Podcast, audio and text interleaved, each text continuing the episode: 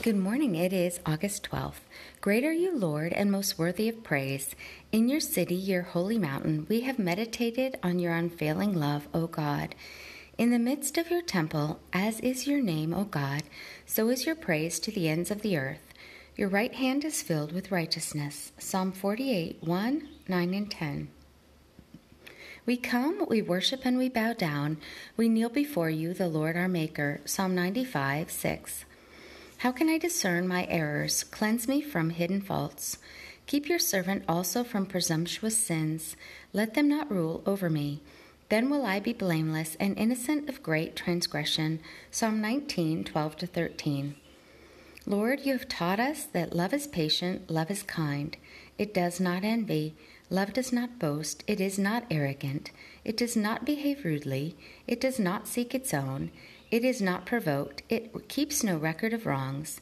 It does not rejoice in unrighteousness, but rejoices with the truth. It bears all things, believes all things, hopes all things, endures all things. Love never fails. 1 Corinthians 13, 4-8. May my love abound more and more in full knowledge and depth of insight, so that I may be able to approve the things that are excellent, in order to be sincere and blameless until the day of Christ, having been filled with the fruit of righteousness that comes through Jesus Christ, to your glory and praise, O God. Philippians 1, 9-11. Since I died with you, Jesus, to the basic principles of this world, may I not submit to the world's regulations as though I still belong to it. Colossians 2, 20. Lord, we know that there should be no division in the body, but its members should have concern for each other. If one member suffers, all the members suffer with it. If one member is honored, all the members rejoice with it. Now we are your body, Jesus, and each one of us is a member of it. 1 Corinthians 12, 25-27. I am not competent in myself to claim anything for myself, but my competence comes from you, O God.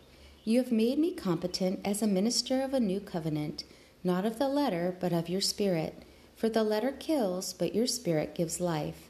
2 Corinthians 3, 5-6.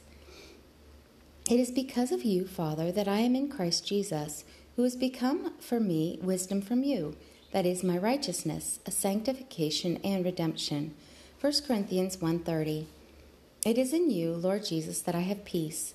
In this world I will have tribulation, but I will be of good cheer, because you have overcome the world.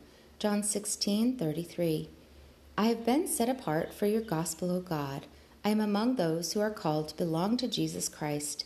Romans 1, 1 and 6. O Lord, you are my shepherd. I shall not be in want. You make me lie down in green pastures. You lead me beside quiet waters. You restore my soul. You guide me in the paths of righteousness for your name's sake. Even though I walk through the valley of the shadow of death, I will fear no evil, for you are with me. Your rod and your staff, they comfort me. You prepare a table before me in the presence of my enemies. You anoint my head with oil. My cup overflows.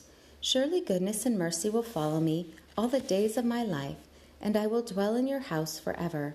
Psalm 23, 1-6. Walk with the King today and be a blessing.